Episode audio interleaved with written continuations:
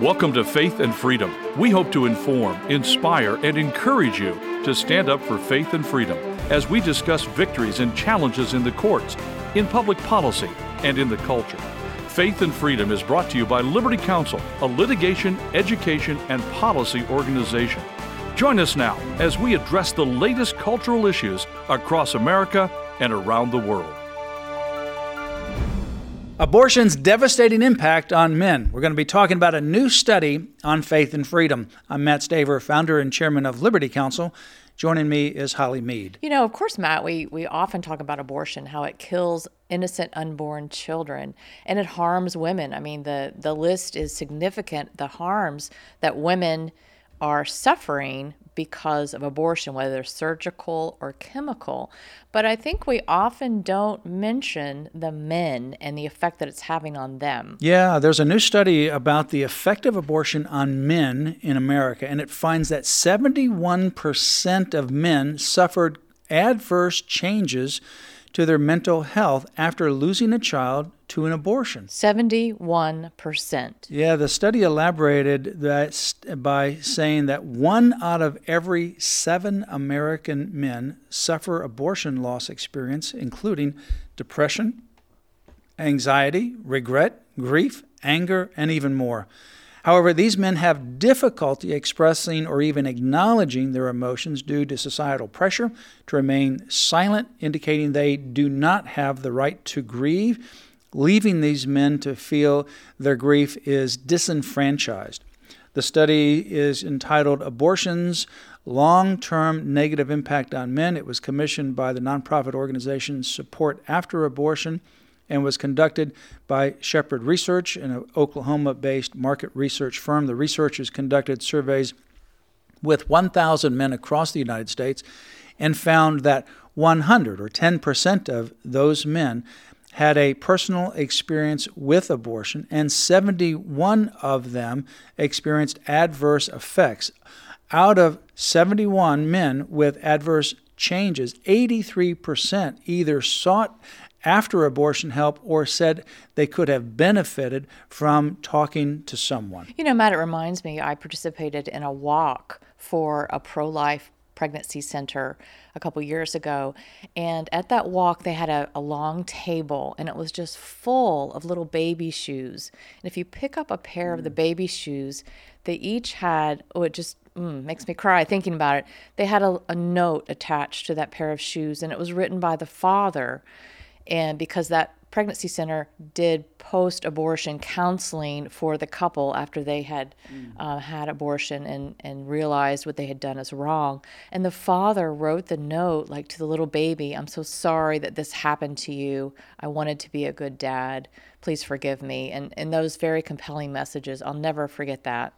You know, you, the men are often just forgotten about in this particular situation. And, and I don't think society actually really essentially tells men to shut up. You have no right to speak. This is only a woman's issue. And I don't think we, we often realize that they don't have a voice. I think in our own minds we think, oh, the men are pushing the women toward the abortion facility to get the abortion. They don't want to deal with it or whatever. But that's not always the case. Well, slightly more than half of those surveyed indicated they were, quote, pro choice, close quote. 31% of, quote, pro choice men were negatively affected by an abortion. So these are men, 31% or a third of them were negatively affected by abortion, yet they were pro abortion, regardless of whether one was pro abortion or pro life. Sadly, they learned after the fact. Yeah, 57%, uh, almost three out of five men said that the abortion wasn't their decision, but rather it was the woman's or someone else's. In fact, 45% of the men said they did not have a voice in the matter at all. Greg Mayo, the study's author and chair of the uh, Support After Abortion National Men's Task Force, which is focused on helping men heal after abortion, has personally experienced this tragedy twice. Mayo said, I had no say in either decision. At that time, few people were talking about abortion healing, especially for men. The decades that followed until I was healing in 2009 were mired and muddled by the fallout of lost fatherhood. Mayo also explained uh, that as a therapist uh, told him, His pain from abortions probably wasn't a thing, and his feelings were rather something from his family history.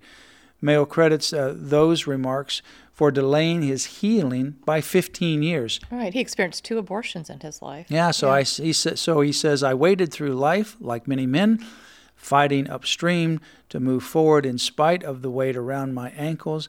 Uh, there simply wasn't an area in my life that was not untouched by my loss, work, education, relationships, including eventually my marriage and the children I raised.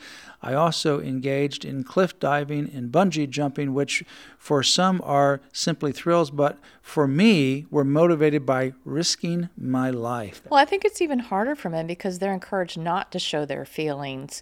And so they have it all bottled up. And so they have to express this grief somehow. But you know, we were celebrated uh, June 2022, the overturning of Roe and Casey abortion decisions. That was a huge accomplishment, a huge celebration. But that doesn't mean that abortion ends. Now it goes back to the states, and we're still seeing the impact that it's having on unborn children, women, and men. Yeah, and Mayo said, you know, the narrative for over 50 years now has been men need to be quiet and stay out of it. Yeah, in this study, Mayo noted that men's grief is often disenfranchised. Their grief, a natural response to loss, is often invalidated. Men perceive that their thoughts and feelings are dismissed or not valid or valued, and many remain silently in pain. Uh, he said that 82% of men surveyed in the study did not know where to go for help after the abortion, and 32% didn't seek help at all. Hmm. He noted that after he had started uh, into abortion recovery and discussing it in men's groups, he realized the need in America for men to talk about the effect of abortion on them. He says, quote, there's really, really a big need in this country to get men out of the darkness, to get them talking about their abortion experience, and then to help them find healing. You know, amen. I mean, these the in Planned Parenthood and these pro-choice activists, they want to make it think, oh, you just take a pill, or oh, you just have this little surgery, and all your problems will go away. You won't have to deal with a child, and et cetera, et cetera. But it just exacerbates the pain and grief for the woman and the man. Yeah, you know, when we think about the impact of abortion, it's incalculable. You talk about over 63, 65 million or so babies that were aborted from 1973. Mm. I mean, that is a huge amount of people. Yes. And there's what 330 million people in the United States. So you do the math, it is a huge amount of people. For each one of those abortions, there is a mother. So you, you double that. For each one of those abortions, there's a father. So you, you triple it. So you kill the baby. You have an emotional, sometimes physical uh, impact on both the, the mother and certainly emotional impact on the father. But even as Mayo said here, he engaged in risky behavior. You see this also with post abortive women. You see women engaging in risky behavior. You see post abortion women going through recovery, and they don't realize the reason why they're doing um, harmful things to themselves or becoming involved in drugs to you know numb the pain or alcohol or sexual promiscuity is because of the anger that they're directing to themselves and once they realize where that comes from there is hope for healing. Which comes from guilt. In Jesus Christ. Yeah, it comes from guilt. Mm-hmm. And so you, you, you calculate that. I mean, if you take 63 million and you make it times three, you're up in the 180, 200 million range of oh, people. Oh, yeah. You're talking about an incredible amount of people that are negatively impacted by abortion.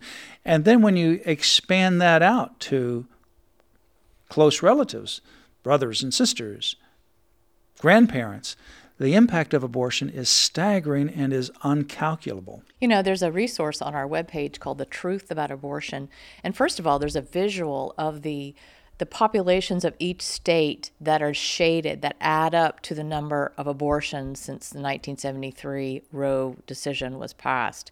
And it that's that visual right there is just shocking. But then you can go on and see what abortion actually is and the impact And I would suggest people take that, print it out, pass it around in your church because, of all places, the church needs to be talking about this and ministering to these people as well. Yeah, I mean, this is a core issue of the church uh, human sexuality and certainly abortion, uh, contraception, all of those are core issues that ought to be taught. It ought to be a place where people can go to church and they can have good discussion, biblically based discussion.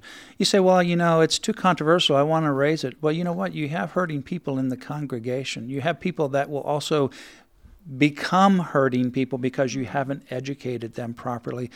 Pastors and people in the church encourage your pastors to speak on this issue. Create support groups in your church as well. If your pastor won't lead, then you lead. Do it in your communities, do it in your church, do it in your um, friend network. For more information, you can go to Liberty Counsel's website, lc.org forward slash life. That's forward slash life. You've been listening to Faith and Freedom, brought to you by Liberty Counsel. We hope that we have motivated you to stand up for your faith, family, and freedom. Visit Liberty Counsel's website at lc.org.